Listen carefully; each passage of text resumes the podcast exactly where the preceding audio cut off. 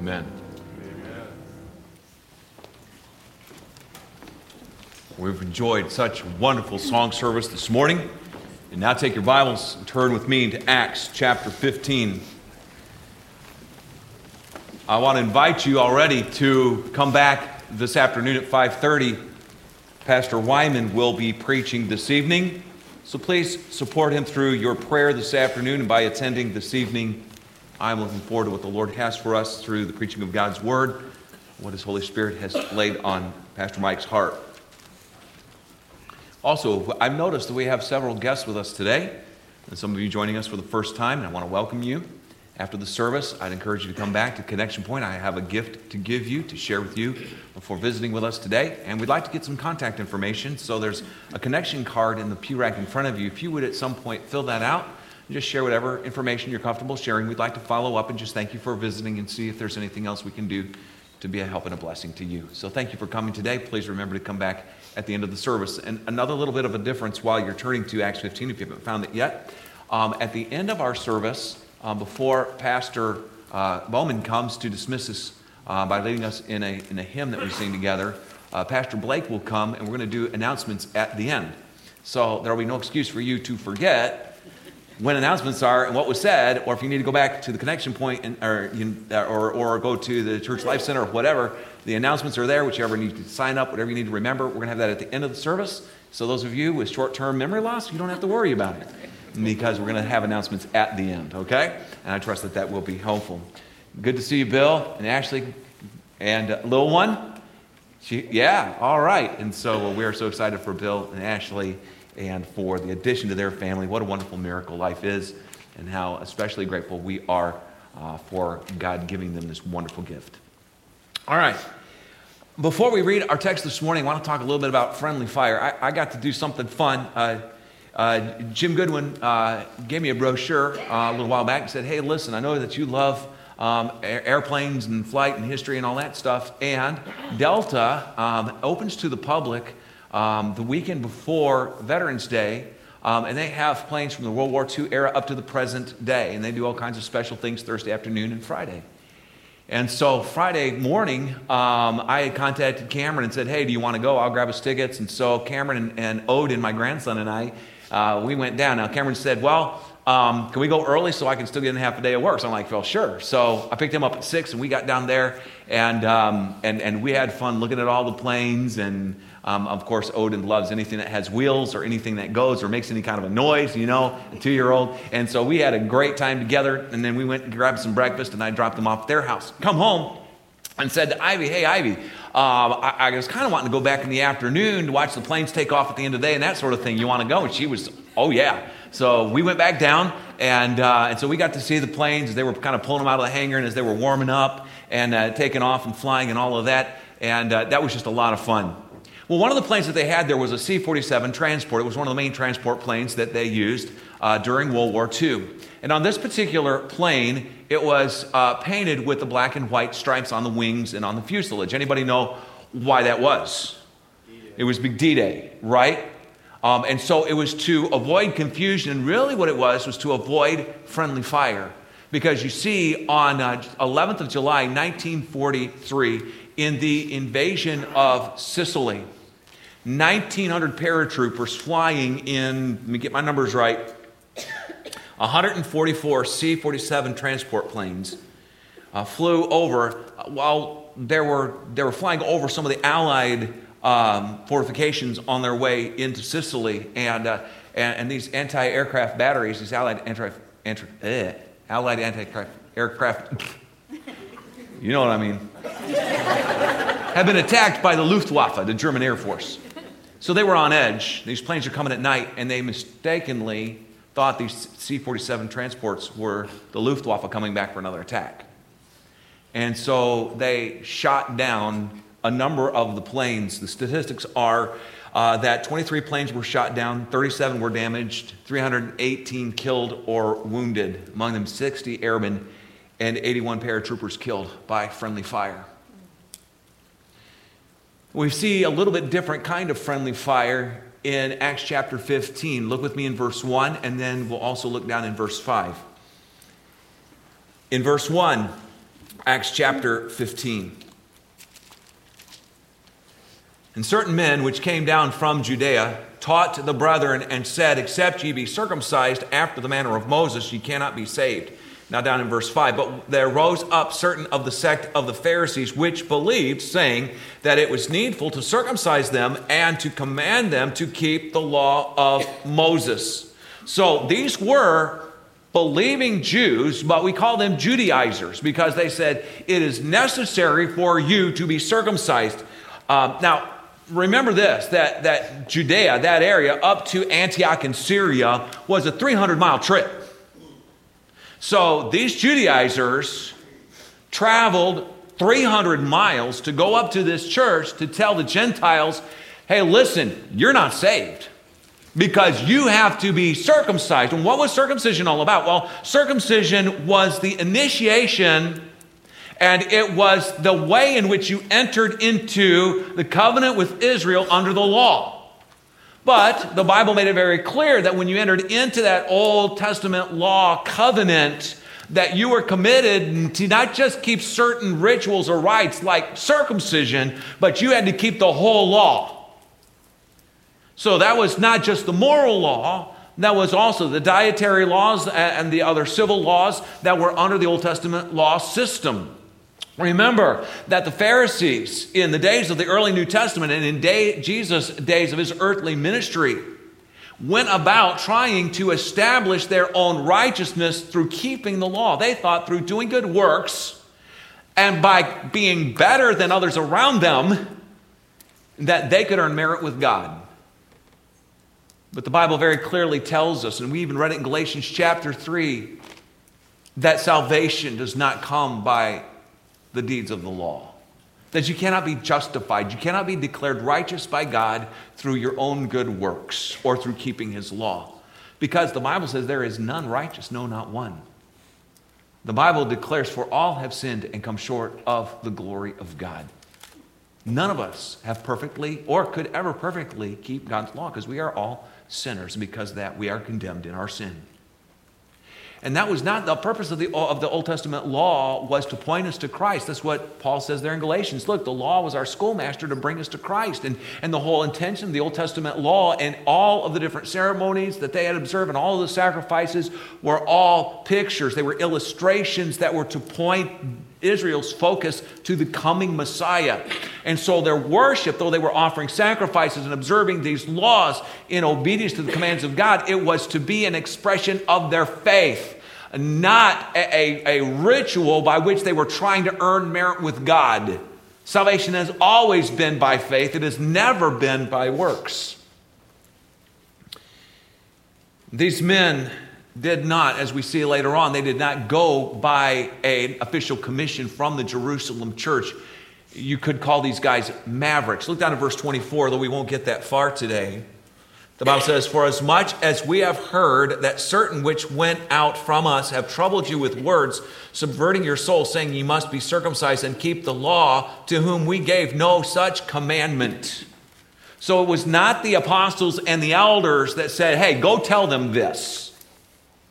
These were guys that went on their own. Now, we cannot question their motives. It's, I find it interesting that Luke, under inspiration of the Holy Spirit, as he writes this scripture, does not speak to the motives of these men. Whether they were sincere and well intentioned, whether they were just mistaken, uh, it was the only thing that they knew. The Bible does not say, but it was friendly fire. Gentiles who had been preached that salvation was through faith in the Lord Jesus Christ and in Him alone, who had received that forgiveness of sin and the indwelling of the Holy Spirit. Now they're saying, uh uh-uh, uh, that's not enough. You got to go back to square one and start over. And you've got to be circumcised and enter into the covenant of the law, or you cannot be saved. So they were subverting the faith of these new believers. So look now at the firm stand and defense of the gospel by Paul and Barnabas. Look in verse 2. The Bible says, Wherefore, when therefore Paul and Barnabas had no small dissension and disputation with them.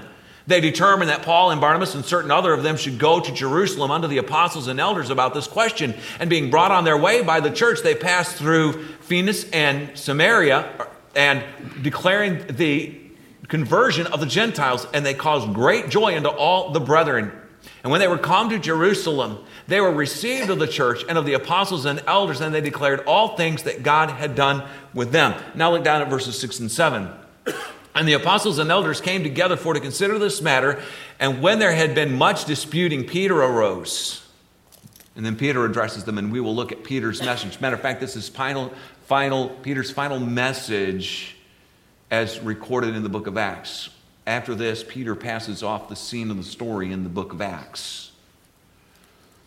But what he says here is of great importance and really was helpful for the church. Paul and Barnabas immediately and directly addressed this false teaching. You know, Satan loves to cause division, he loves to cause us to argue or to fight over things. And sometimes just to kind of think against one another in our minds, not actually coming to an actual confrontation. But it is not right for us to say, well, I don't want to be divisive, therefore I'm not going to confront this. No. Well, how could there have been unity again in the body of Christ? By confronting the error. And if the Judaizers would have repented and said, This is wrong teaching, we repent after hearing the teaching of the Word of God and the testimony of the apostles. We consent, we agree, we were wrong. Don't listen to what we said at first. Then there could have been unity within the church. And I believe that that is Paul and Barnabas, that's the intention of why they confronted these Judaizers. It was also that pastoral heart of defending their sheep. Here are these, these Gentiles who'd been saved. And the church there in the third largest city in the Roman Empire, Antioch in Syria, the message was spreading. Believers were being established in doctrine. They were witnessing. People were being reached with the gospel. They were being established in the faith. And now all of a sudden, this disruption comes up, and Satan loves to cause division. But, folks, we can never withhold biblical confrontation in love just for the sake of not being considered divisive. We must confront error. Faithful are the wounds of a friend, but the kisses of an enemy are deceitful. We must call false doctrine false doctrine. And we must call the truth the truth, and we must stand for the truth. Paul and Barnabas, or excuse me, Paul and yeah, Barnabas stood for the truth. Paul and Barnabas stood. It's interesting. The word dissension, they had no small dissension with them. That word actually means to stand. They took a stand against what was being taught. It also means an uprising, which means it was an outward, vehement, straightforward, publicly declared. All right? Because this was something that the Judaizers were doing. When it says that they taught this, it's literally in that imperfect tense, meaning that they were teaching this and they were going to keep on teaching this. So let me warn you that if anybody in Berean Baptist Church or anybody comes into our assembly and they begin to disseminate something that is not biblical and scriptural, I will confront it. Our pastors will confront it. And we won't just do it in a corner. Now, the first time we might come to you privately and say, hey, listen, this is what the Word of God says. You need to repent of this. And if you're not going to repent of this, then you either need to leave and go somewhere where they believe that, or you need to come, be quiet, study, listen, ask the Holy Spirit to teach you, and seek to learn God's truth in this matter. But clearly, and it's not just about preferences, folks. I'm not going to talk about preferences. I'm not going to talk about standards which are practical applications of biblical principles. I'm not talking about that. I'm talking about clear scriptural doctrine and teaching. We must immediately confront it and deal with it. If a doctor were to tell you that you had cancer, would you say, oh, okay, well, what stage is it? Is it stage four? Well, no, it's not there yet. Oh, okay, great. Well, then I'm not going to do anything. That would be foolish because it can metastasize and it can grow and it can spread. The time to deal with that cancer is as soon as it's discovered. Like many other health issues that we would have. And this is the same thing, folks. This will attack the body of Christ. We must confront false teaching. And Paul and Barnabas did so immediately. They stood. This was publicly declared. It was, quote that same word, uprising, which means they were very vocal about it, very straightforward. I do not believe they were mean spirited. They were being led of the Holy Spirit of God. And the fruit of the Spirit is love, joy, peace, long suffering, gentleness, meekness, faith, temperance. But just because we're walking in the Spirit and we're bearing the fruit of the Spirit does not also mean that we did not stand for the truth and are lovingly firm to declare the truth and to confront error. The Antioch church sent Paul and Barnabas with a delegation to Jerusalem to address this issue, for it lay at the heart of the gospel. And thus, this was the core to Christianity. And this was not something over which godly brethren just disagreed. This was striking at the gospel, the very nature of the gospel, the doctrine of soteriology. All believers need to be aware, needed to be aware of this false teaching, and a clear doctrinal declaration of the nature of the gospel was needed as an antidote to this error. So, along the way, they reported to the churches they, in Phoenicia and in Samaria. Those were established churches, even older than the church at Antioch. And as they go, they begin to declare, and the word to declare means they gave specific instances. They were in great detail sharing how God saved the Gentiles and the work that He did on their first missionary journey. And you know what? Those folks were rejoicing. There's two things I want you to notice. First, the churches didn't question the salvation of those Gentiles. Paul and Barnabas said, God saved them and listen to the story. And here's their, the, the testimony of these so many who trusted Christ. And they didn't say, no, no, wait a minute, wait a minute, wait a minute. Were they circumcised? You know, they, they didn't question that. And they, they, they rejoiced, they accepted, they believed it.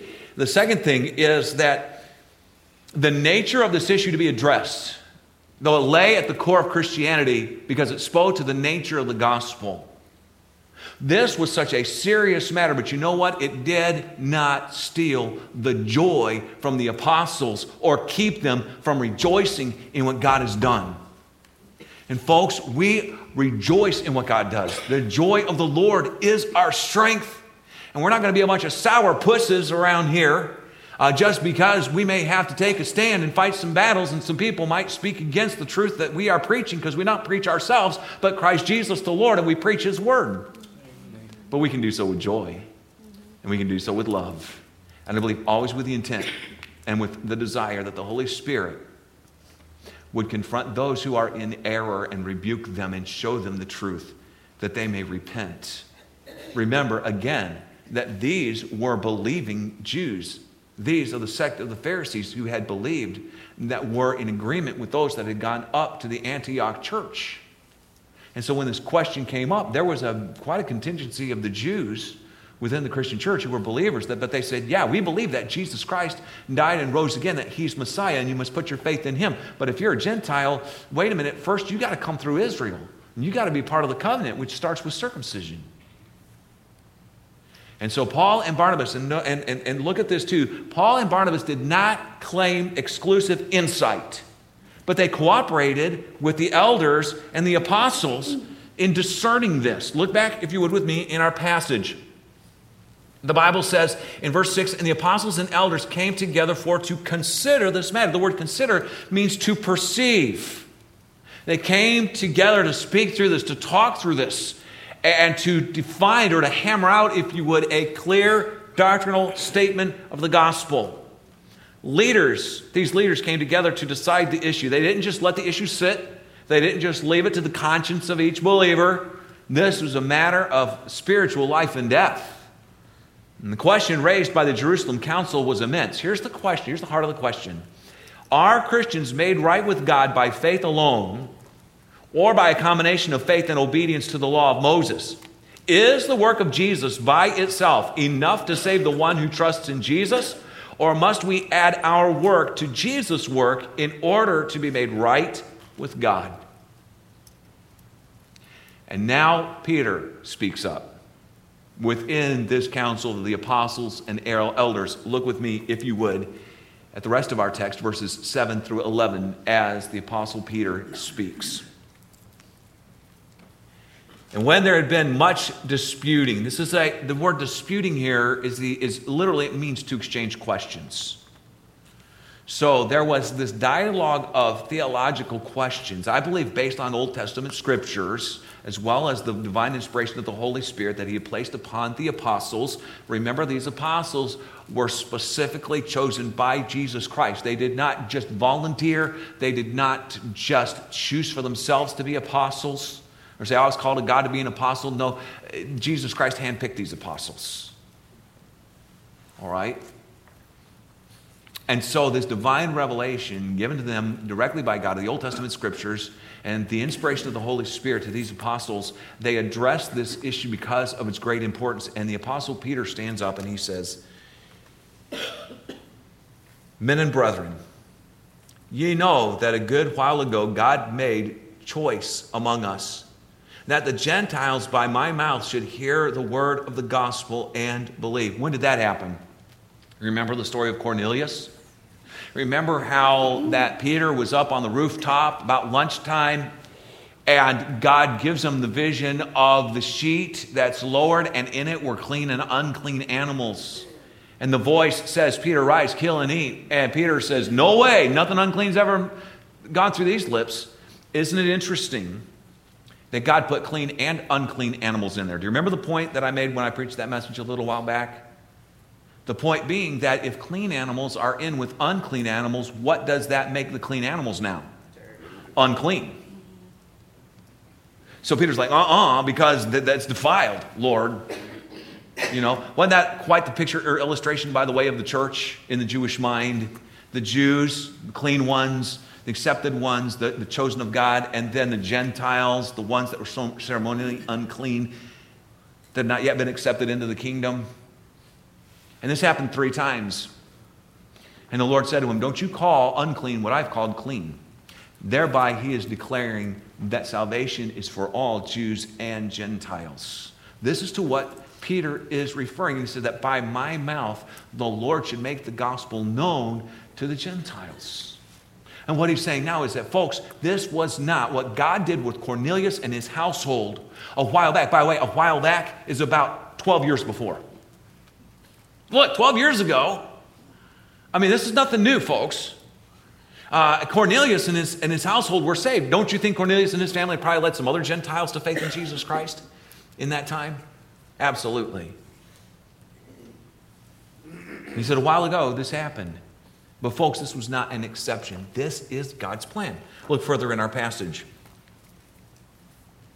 And God, which knoweth the hearts, key word, key phrase, bear them witness, giving them the Holy Ghost, even as he did unto us, and put no difference between us and them, purifying their hearts. How?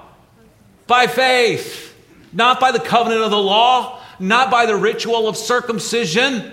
They were purified by faith. Now, therefore, why tempt ye or test ye God to put a yoke upon the neck of the disciples, which neither our fathers nor we were able to bear, but we believe that through the grace of the Lord Jesus Christ, we shall be saved even as they. Some points. God chose to display the coming of the Holy Spirit upon Cornelius and the other Gentiles. Remember, it wasn't just Cornelius and his family. He gathered friends and family. He gathered a great multitude and said, Hey, listen, here was a man who was a God-fearer, Cornelius, a Gentile Roman centurion, and he was pursuing after knowing God. And God gave him further revelation specific revelation because he had responded to what revelation he'd been given at that point and was seeking after God. Did not God promise in his word, Ye shall find me when ye shall search for me with all your hearts. And God calls Peter to preach to Cornelius. Cornelius believes, and the Holy Spirit comes upon them in a very obvious way. In this instance, to con- the confirmation of immediate salvation of the Gentiles upon their placing personal faith in Jesus. He did it exactly the same way as he did for the Jews, even as he did to us, is what Peter says. Listen to this account going back to Acts chapter 10, verses 43 to 48. To him give all the prophets witness. This is Peter preaching to Cornelius. This is where he comes to the conclusion of his message and calls them to repentance and faith. To him give all the prophets witness that through his name whosoever believeth in him shall receive remission of sins. While Peter yet spake these words, the Holy Ghost fell on all of them which heard the word. They of the circumcision which believed were astonished, and as many as came with Peter, because that on the Gentiles also was poured out the gift of the Holy Ghost. For they heard them speak with tongues and magnify God. Then answered Peter, Can, we for, can any man forbid water that these should not be baptized, which have received the Holy Ghost as well as we? And Literally, after the same manner, in the exact same way as we did. Go back and study Pentecost. The obvious sending of the Holy Spirit upon the apostles and upon those who believed when the gospel was preached at Pentecost. Does God always give this outward sign of the indwelling of the Holy Spirit when somebody comes to faith in Christ? No. Today, the normative way is that when a person repents and puts their faith in Jesus Christ as Savior, immediately the promise, according to Ephesians 1 and Ephesians 4 and other passages of Scripture, declare that the Holy Spirit comes to indwell and seal the believer. I am indwelt by the Spirit of God. And I am sealed as the, and that is the down payment expression of God for the final salvation that I shall experience for all of eternity in the very presence of the Lord Jesus Christ. The Holy Spirit teaches me, He guides me into truth. The Holy Spirit comforts me. He walks alongside. As I study the Word of God, the Holy Spirit teaches me. And if you're a born again believer, the Holy Spirit indwells you. And you say, Well, I've never spoken in tongues. I've never had a flame of fire come on, a tongue of fire over my head, or, or I have never had, you know, never glorified God in some supernatural way. We can believe what the Word of God says. We don't need an experience to confirm it. Why then did God have this outward display of the coming of the Holy Spirit upon Cornelius and upon this household? To confirm to the Jewish believers that just as the Holy Spirit came upon them, upon their salvation. He did it in the exact same way with the Gentiles. There is no difference. You don't need to come through the law, you don't have to be circumcised. Salvation is immediate because a person receives the Holy Spirit immediately upon salvation. God purified the Gentiles as well as the Jews through faith, not by the covenant of circumcision.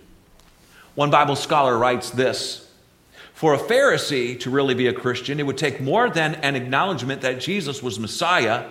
He would have to forsake his attempts to justify himself by keeping of the law and accept the work of Jesus as the basis of his justification.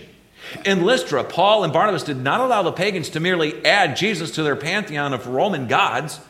They commanded that they turn from their vain gods to the true God. That's Acts 14. These Pharisees who had become Christians had to do the same thing turn from their efforts to earn their way before God by keeping the law and look to Jesus. You can't just add Jesus and now say, Jesus, help me to justify myself through keeping the law. Amen. You add nothing to what Jesus did when he died on the cross for you. God gave the law to show the inability of man to keep it. Christ fulfilled the law that we could not keep. Again, I refer you back to our scripture reading this morning in Galatians chapter 3, verses 21 to 26. Is the law then against the promises of God? God forbid. For if there had been a law given which could have given life, verily righteousness should have been by the law. But the scripture hath concluded all under sin, that the promise by faith of Jesus, remember that was the promise God made directly to Abraham, which preceded any written scripture up to that point and preceded the giving of the law, might be given to them that afterwards be revealed. Wherefore the law was our schoolmaster to bring us unto Christ, that we might be justified by faith. But after that faith has come, we are no longer under a schoolmaster, for ye are all the children of God by faith in Jesus Christ. And when Peter says in verse 11, but we believe that through the grace of the Lord Jesus Christ we shall be saved, even as they, he is saying every person is saved the same way by grace through faith in Jesus Christ. Folks, faith is not the first part of salvation whereby we must do good works to complete our salvation or to maintain and keep our salvation. Although baptism, church membership, Christian service are good things that God expects of his children, they are not conditional for salvation. God's promise of faith in Messiah to Abraham preceded the giving of the law. And that's Paul's whole point there in Galatians chapter 3 that the law does not nullify the promise of God. The law was part of God's plan to lead Israel to see their need for the cleansing blood of Jesus Christ. Today, we need to understand that salvation is nothing of our own effort. When Jesus died on the cross, what is it that he said before he yielded up the ghost? It is finished. The propitiatory sacrifice of Christ on the cross completed the payment. The work was done by Christ on the cross, the price was paid. And there's nothing that we can add to it or we call Christ a liar. For he said it's finished. The work is done. Christ fulfilled the law on our behalf, we who've broken the law, that we could be made righteous through him.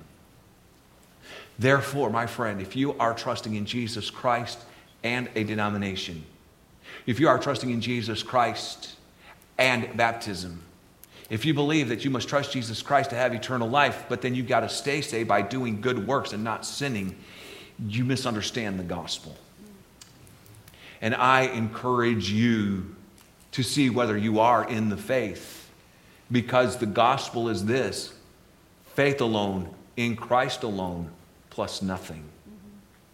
Has there ever been that time when you have turned from relying upon yourself and anything that you could do and placed your faith wholly and completely in the Lord Jesus Christ and the finished work on the cross, his death, his burial, and his resurrection, if you turned to the living Son of God and called on him in personal faith and received eternal life. And that alone if not, we're going to give an invitation in a moment. We'll stand with our heads bowed. Our pastors will be at the back of our auditorium. Just come to the back, down to these three doors in the back here in the middle. And we'll have one of our pastors pair you up with a trained counselor. We'll take you to a quiet, private place and show you the way of salvation and answer any questions you might have from the Word of God so that you can receive the gift of eternal life. Brothers and sisters in Christ, when we are faced with error, we need to confront it in love, but firmly, immediately, not with delay.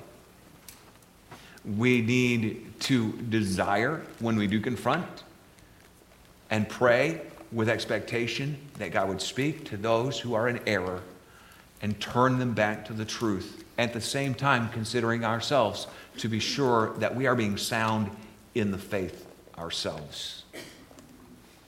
We need to not, and we do not here at Berean Baptist Church claim to have any corner on the truth.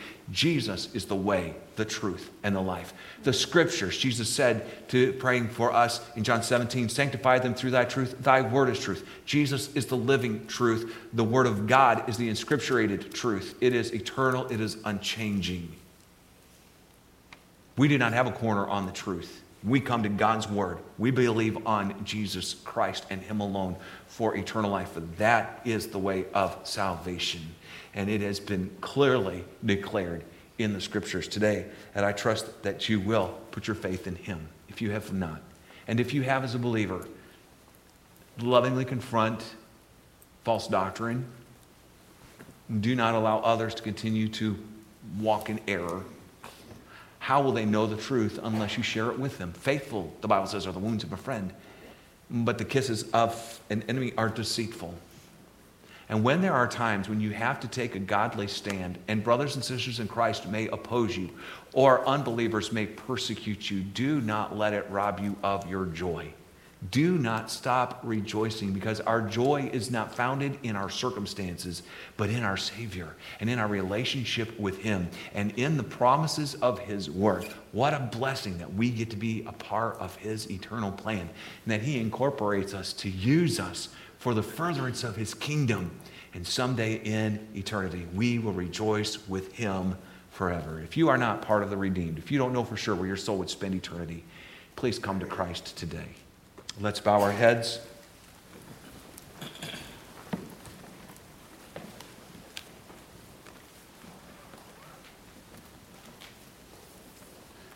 In a moment, we'll stand. Our pastors will be at the back. We would welcome you to go back there and to receive the help you need from God's Word, whether you need to find the way of salvation. Maybe you are a believer and you say, Look, there's something which I need some help, something I don't understand, or there's a decision I know I need to make to walk in obedience to the Lord Jesus Christ. I'm struggling with this. Whatever your need is for biblical counsel, we want to make that available to you right now. So, in a moment when we stand and the music plays, you can head towards the back and someone will help you. If you want to, as a believer, just stay right where you are and pray before the Lord. That is between you and Him. But I just want to remind all of us that the truth that we have heard today, as ministered by the Holy Spirit, we will be held accountable for someday before our Lord. So may we be found humble, faithful, obedient stewards of the truth that we have received today. Would you stand with me right now as our heads are bowed, as our pianist begins to play? If you need to do business with God, if you need some biblical counsel, right now while I'm speaking, would you head to the back, see one of our pastors, and we'll get you that help that you would that you need.